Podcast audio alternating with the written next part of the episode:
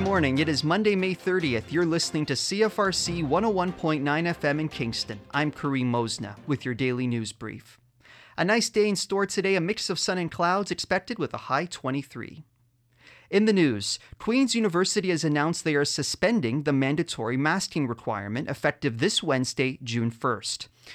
A statement was posted to Queen's website saying the decision is based on the current state of the pandemic, in which COVID 19 cases and hospital capacity in our region are stable and masks are no longer required in most public settings. However, there are some exceptions. The university asks students to inquire with their departments on PPE requirements. Later in the summer, Queens will review the masking policy in preparation for the fall semester. This story courtesy of Owen Fullerton of YGK News. The level 1 fire ban has been lifted for all of South Frontenac Township. This means residents can return to having campfires and cooking fires. Fire Chief Darcy Knott says he is pleased to report there was no unauthorized burning or reports of fireworks over the past two weeks. The ban was lifted due to changing weather conditions and remaining vegetation, presenting reduced risks as opposed to a few weeks ago. And the City of Kingston is reaching out to employers and residents to refresh their community wide strategy to recruit and retain workers.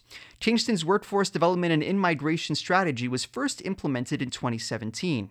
City of Kingston workforce development analyst Dejana Turkovic says while some of the issues are the same, the pandemic brought new challenges for employers and job seekers, including mental health, childcare, and remote work. Turkovic says she hopes to hear from the community to gain context on the issues they are facing, to see which themes emerge, and to work together to find strategies to address them.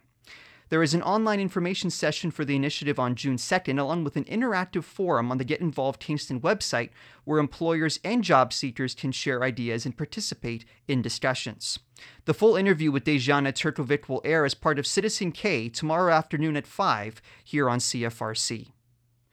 And that's your daily news brief. I'm Kareem Mosna. If you have any news tips, please email me news at cfrc.ca. Now to Christina for your arts and community events calendar.